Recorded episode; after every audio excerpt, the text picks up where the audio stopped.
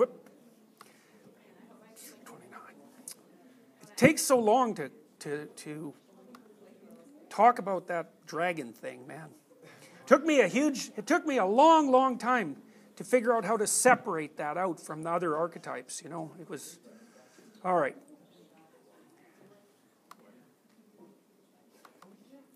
All right, so I'm going to bang through a bunch of images here. And, and so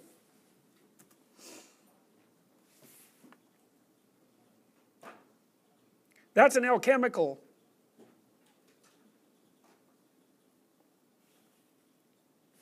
illustration. It's really cool, this thing.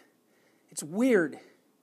So you can see, the, okay, so you can think about this as a map of psychological development.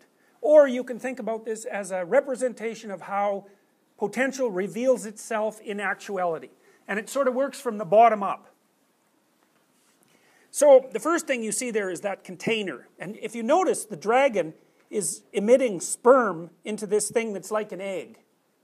So, and then this egg thing has wings, and that's the round chaos I was talking about before. It's the container of the, you can think about it you can think about it as the container of what matters. And one of the ways of really thinking about, of, of organizing your framework so that these, this way of understanding can work for you is to start thinking about the world as being made out of what matters. And then you come into contact that now and then when you come into contact with something that matters. Now, Heidegger had an idea like this, by the way. Heidegger was very interested in, he thought Western philosophy had gone off its tracks in some sense with, with Socrates, which I think is unfair. I think what happened is that Western philosophy developed immensely in one direction and left some other directions not very developed. So I don't think it's fair to say that Socrates like derailed us, but he helped us blow up in really a lot in one direction. But Heidegger said, look, enough of that for a while it's too rational, it's too limited, and it, it, it, it misses the central issue. For Heidegger, the central issue is what is being? Now, you might have heard about David Chalmers. Anybody ever heard of David Chalmers? Okay, so David Chalmers got famous because he, he made this question about consciousness. He said, there's the hard problem and the easy problem of consciousness. The hard problem is, is why we are conscious. Because his notion, which I think is, I don't know what to make of it really, I've never been that fond of it, is that we could just as easily be totally deterministic zombies, machines, with no consciousness whatsoever. It's like, or we can't figure out why we couldn't be like that. You know, we could build a robot, hypothetically, that did everything that we did that wasn't conscious. Now, maybe we couldn't, but maybe we could. So then, what is consciousness and why is it I think that's formulated, that question is formulated improperly because I think the hard question is way harder than Chalmers' hard question. Because the question of being is a harder question, and the question of being is why is there anything at all, and what is it that is? And, and I don't think that's distinguishable from the, from the hard question because, in some sense, there isn't anything without consciousness, or that's one way of looking at things. Now, so that's the container of what matters. And then out of that, that's very, that's as generalized and abstract as you can possibly get. It's, it's what's similar across every instance of what matters. Now, Heidegger also thought that our basic orientation to the world was one of care, because he was trying to qualify our experience. What is our experience like? Or he would say, what is human being like? And one of the things he said is, well, it seems to involve care. We care about things, or we don't care about them, but, but care is central to, what it means to be human. And so the, the, the contact between those, that set of ideas and this is that one of the aspects of being is that it matters. Now, sometimes it doesn't matter at all. That's what it appears to be. But it looks like we're still concerned about what matters. We're very hurt when nothing matters anymore. Right? And I would say part of what happens when nothing matters anymore is we're completely blinded by our map. The map is blinding us completely to, to the possibilities of being. And we spiral downward. as a consequence of that. So what's happening here is that what matters itself first manifests itself in this horrific dragon-like form because it's so because what you don't understand and what's anomalous to you is, is certainly capable of, of devouring you.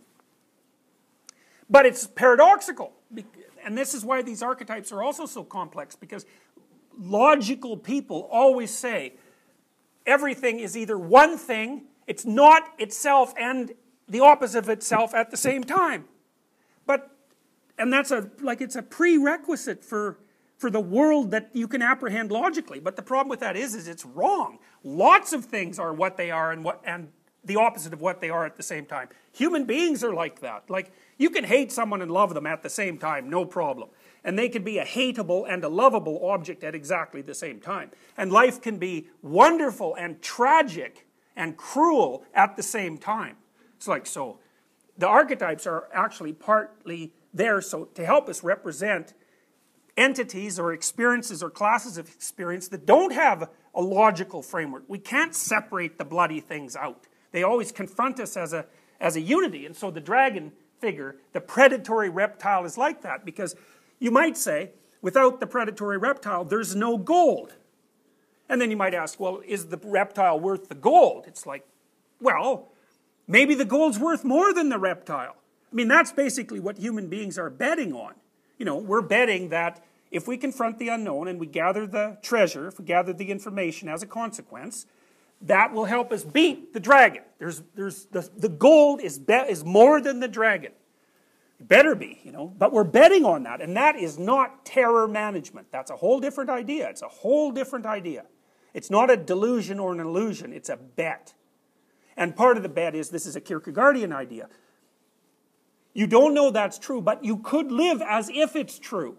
And Kierkegaard would say, if you live as if it's true, then it might become true.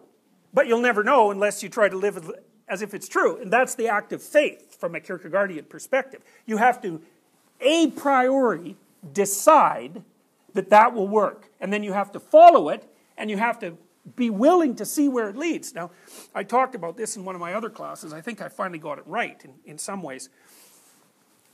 This is something worth thinking about because I think this is, this is a critical choice that people make. So here's two ways to use language. Like, let's say I'm going to pick up a girl in a bar, all right? So I have a goal in mind. And the goal is sort of, the girl is irrelevant to the goal insofar as she could be another girl. So it's, it's, it's, it's a psychopathic goal in some ways. Because, really, really, because the individual doesn't matter. It, it, it is. I'm, I'm, I'm serious about that. It's so what I'm going to do, say if I'm a pickup artist, I follow these pickup artists online, eh, because I'm so curious about their use of psychology.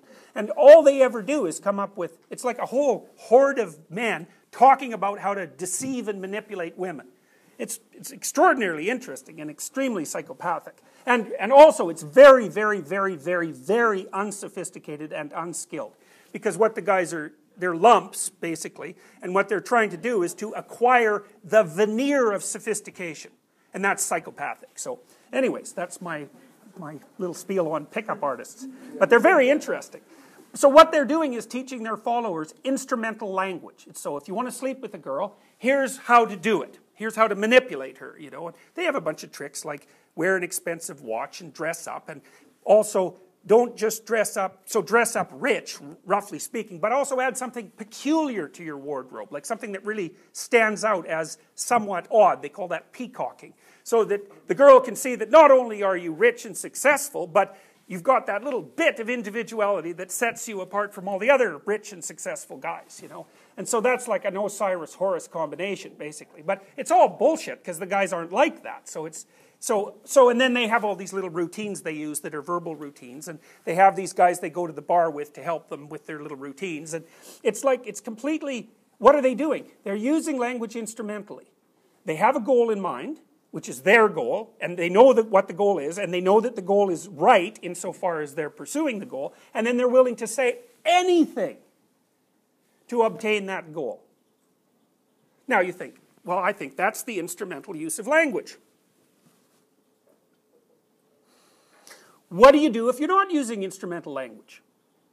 that's interesting. What you do is you try to communicate about the situation and your response to the situation, whatever it is, as clearly and accurately and articulately as you possibly can all the time and see what happens.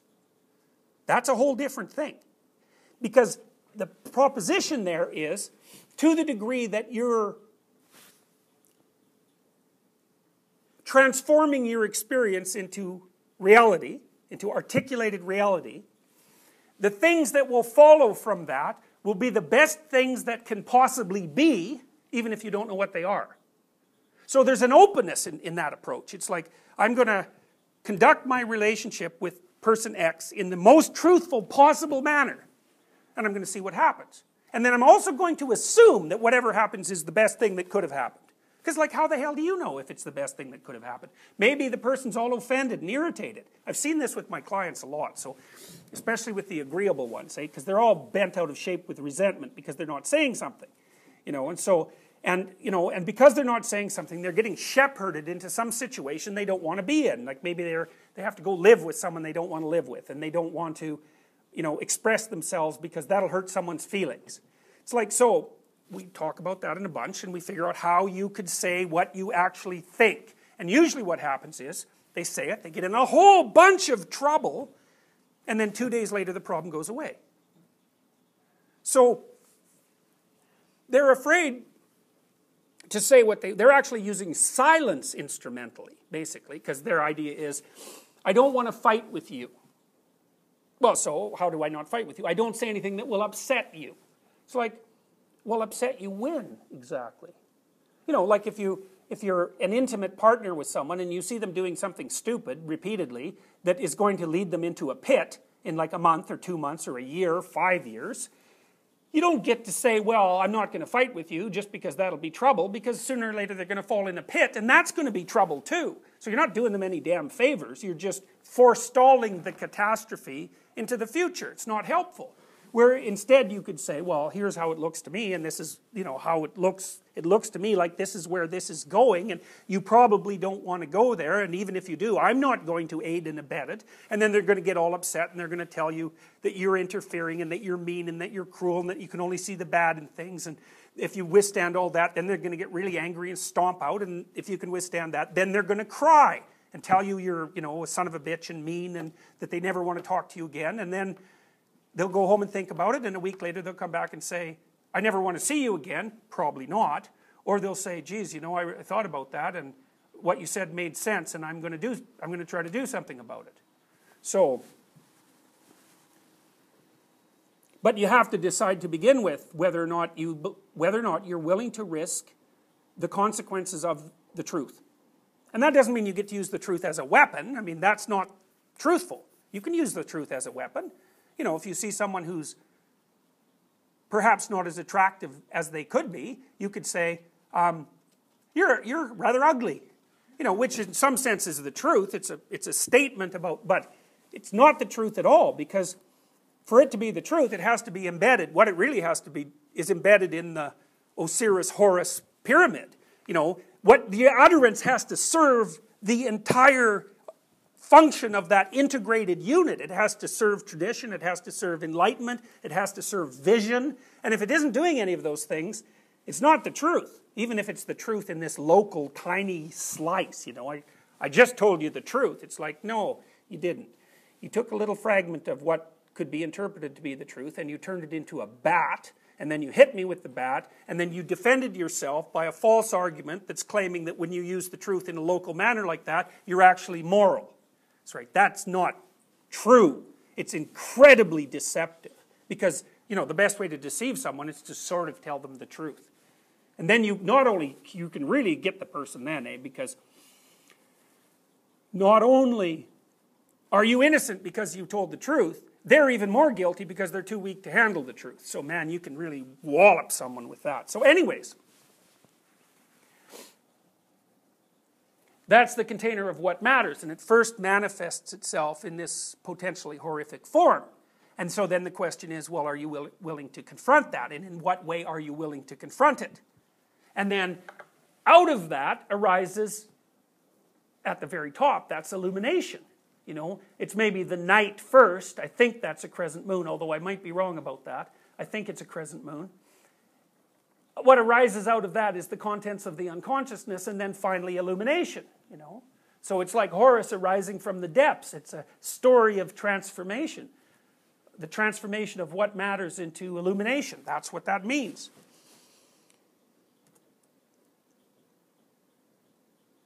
So this is Jonah. And what happened to Jonah, roughly speaking, is that God told him he was supposed to go somewhere and he didn't want to go there. And so he got on a boat, and then there was a big storm, and none of the sailors knew why the storm came up. And Jonah finally said, Well, it's probably my fault because God told me to go do something, and I didn't want to do it. And so God sent this storm. So they take Jonah and they throw him off the boat you know, and he, he's okay with that because it's his fault. And then the water's calm, and then this big whale comes up and swallows him, and then it spits him in, out on the ground three days later, roughly speaking. So, what's the idea there? Well, it's a complicated one. The first idea is that if you're called, you better listen. That's the first idea. And you know, people, modern people never believe that they're called to do anything, but that's because they're not very bright and they don't pay any attention. And you know perfectly well that you're called to do things because now and then you know that you should have said something. You know it. Right? Sometimes you don't know. Should have you said something? Should have you not said something? You don't know. So fine, you're not culpable. But lots of times you bloody well know that you should have done something or you should have said something or you shouldn't have done something or you shouldn't have said something and you went ahead and did it anyways. Well, part of the moral of this story is beware of doing such things. You know, if you don't listen, something will come up from the depths and swallow you.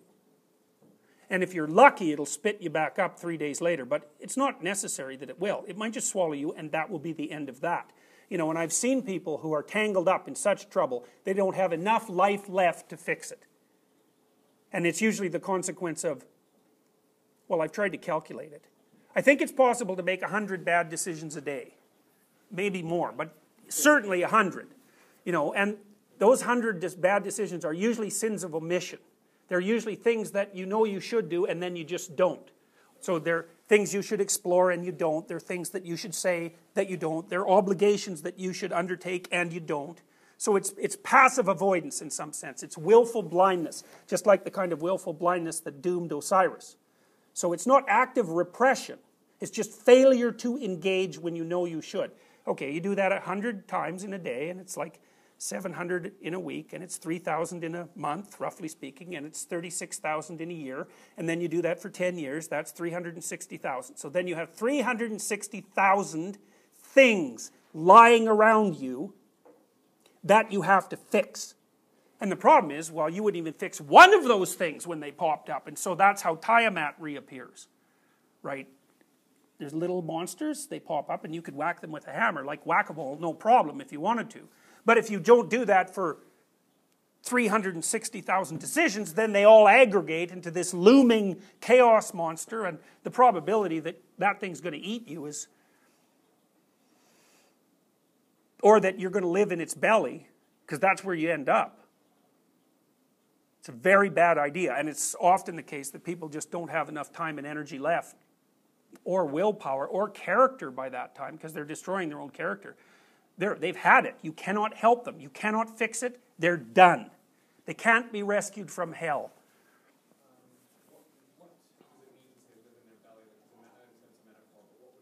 Oh, that's easy. It's like it's like it's like. Um, remember, I told you about those experiments with the married couples the ones that are going to get divorced, they walk into the little bed and breakfast and it's, hi dear, and with a kind of no, no eyes smile. It's like, that's a predatory smile. It's like, I kind of like you, but these are really teeth and they're for eating.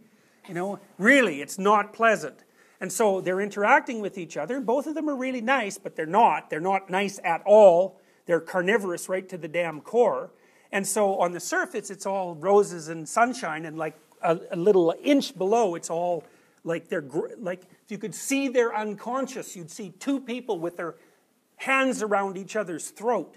And their body knows that because up goes the cortisol, up goes the heart rate, they're sweating away. You know, that's the belly of the beast. That's what that is. And your body, it's smart, it knows where you are. You're, you know, you can ignore it, which you do. You know, it's like, oh, this isn't too bad. It's like, yeah, it's, it is. It's really bad. It's really, really, really bad. And you do that long enough, it's like, good luck for you. You know, you've, you've polluted your psyche and your surroundings to such a degree that you can't fix it. And it, it gets worse than that because if you stay there long enough, you won't even want to fix it. You'll be so angry at yourself or the other person that you're going to try as hard as you can to do everything you possibly can to make it as bad as you possibly can. And since you have virtually an unlimited imagination for evil, it can get really bad. So, and you get into a self sustaining spiral at some point, and that's a, that's a hellish descent. And the reason that hell is bottomless is because no matter how bad it is, there's some damn devious, nasty, horrible little thing that you can do, that you will do, that will make it worse. So, you know, people who think that hell isn't real, they're just not paying any attention at all. It's plenty real. So there's some other representations of Jonah. Luckily, he got back up.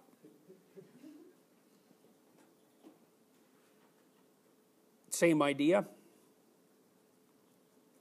That wouldn't have been such a spectacularly successful movie if it wasn't archetypal to the core, and it, it just relates an archetypal tale.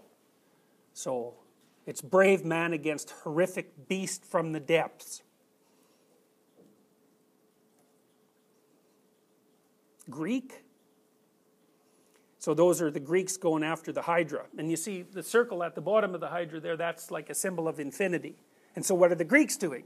They're tackling infinity. Well, that is what the Greeks did. That's why we still remember them. It's like those characters, they were tough people, man. There was something about them that was truly remarkable. You know, there was only 25,000 people in Athens. So I don't know what was up with them, but they certainly got this part right. I guess maybe what was up with them is that's how they thought of themselves. You know, it's like they're not running away. You know, you could make a pretty strong case that if a seven headed snake with infinite length came rolling towards you, it's like time to head for the hills, right? Not like stand there with your bronze axe.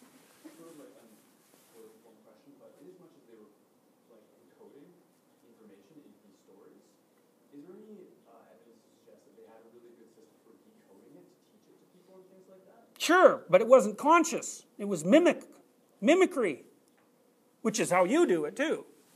You know, you don't go to a movie like go Iron Man, because Iron Man's mythological to the core, especially the Avengers movie. It had a brilliant mythological theme.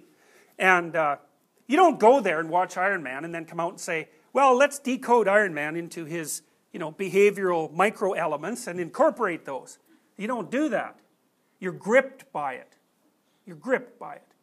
And the transmission of information is at a level that's below articulation. It's imagistic. So maybe it's modifying the structure of, of the contents of your right hemisphere, who God only knows. It's, it's embodied. You know, that's why you, you know what happens. You take a kid out to see a Superman movie and then you bring them home. What do they want to do? They want to put on a little Superman cape and wander around being Superman, you know. And that's the level at which the information is being transmitted. So that, well, what's Superman like? Well, we'll play that out. And to the degree that you can play it out, then the Superman element, insofar as you can mimic it, now becomes part of your behavioral repertoire. So, did they know what they were doing? Depends on what you mean by know. Could they fully articulate what they were doing? No, but neither can we. So, that's what they knew. Like they weren't taking something they knew in an articulated form and saying, let's represent it as a Hydra and a hero. It's completely the other way around. It's like, we don't know what the hell we're doing, but it seems sort of like a guy with a bronze axe attacking a snake. It's like, what kind of snake? Well, it's an infinite snake with many heads. You know, and that would have been a work of imagination. Maybe, maybe conscious imagination, you know, like, because those are artistic productions, definitely. But they're products of fantasy. So this chaos monster, dragon, breaks itself into two things. That's the initial differentiation. So it breaks itself into the Great Father and the Great Mother. So that's the emergence. So it's the Great Mother, in some sense, emerges first and the Great Father second, although it, you can't really say that. Like, the way the myths work is that three things emerge at the same time the Great Mother, So that's kind of the unknown as you confront it. And the great father, which is you as a reader. And then the hero, which is you as an active agent.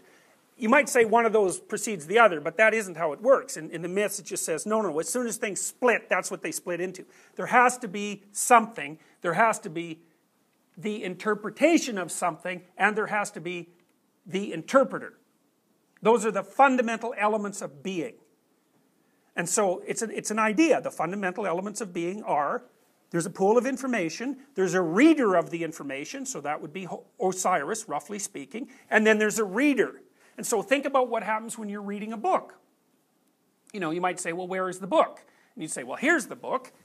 It's this little chunk of wood fiber. It's like, well, no. That's what your visual system deludes you into thinking when you're using it. That's not the book at all. The book contains patterns. It contains representations of behavioral patterns. And the way that you interpret those behavioral patterns is by using the reader that's in your head, which is really that structure, that hierarchical structure that I talked to, about. Because if you didn't have that in your damn head, you couldn't understand the book. Because the only thing that, like if you and I are talking and we're communicating, there's a lot we have to agree on before we can even say anything about which we might disagree. So if I'm writing a book for you people as, as the readers, what I have to do is assume a bunch of things that you know, because then I don't have to say those things. Because it would take an infinite amount of time to say everything that I need to say, so I have to assume that there's a trillion things I don't have to say because I already know that you know them. And so then I can play at the fringes with those things. So, for example, I can lay out um, a story about my character becoming angry, and I don't have to like tell you you know, well, we can tell he's angry because his, his brow is furrowed and, you know, he's starting to sweat and there's a bad taste in his mouth. And if you're angry, that's how you feel. And because you already know all that, so I don't have to bother with that. I can just say, you know, I can just set up the situation and poof, you know what anger means, you know what sorrow means, you know what love means, etc., etc. So that's why the reader has to be there and the thing to read, sorry, the, the, the structure, the interpreter has to be there and the thing that's doing the interpreter interpretation and the thing that's being interpreted have to all come out at the same time. Poof. And that's the, the hero, the great mother, and the great father. So that's how they pop out. Now, let me show you some cool things. There they are. Now, students sent me the one on the left. That's an ancient Chinese representation, and then that one's Greek. It's so cool. Look at that. You have the dragon in the background, the snake with the knot in its tail. That's ancient Greek. That, and it's, it's Chinese. It's a very old Chinese representation. And out of the snake pops the divine parents. Well, why is that? Well, it's partly because that one of the primary things that emerges out of undifferentiated reality for human beings is the male and the female, the father and the mother. I mean, that's the first things you come into contact with, roughly speaking, when you emerge out of the void. And that's archetypal. We know who a father is, we know who a mother is. It's like that's the, the differentiation of the genders. What time is it? Yeah, okay. Okay, well, let's leave it there. That's good now we've got into the Great Mother and the Great Father, and I'm going to show you their symbolic representation and their positive, because one of the things that happens is you get the Great Mother and the Great Father pop up, and then the next thing is that they differentiate again, and they differentiate into positive mother and negative mother, and positive father and negative father.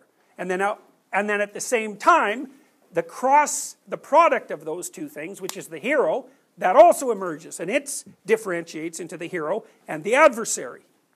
And so then you have you have enough at that point, you have enough dif differentiation at that point in terms of representation that you can basically encapsulate the whole world. And so that's at the base of our conceptual structures.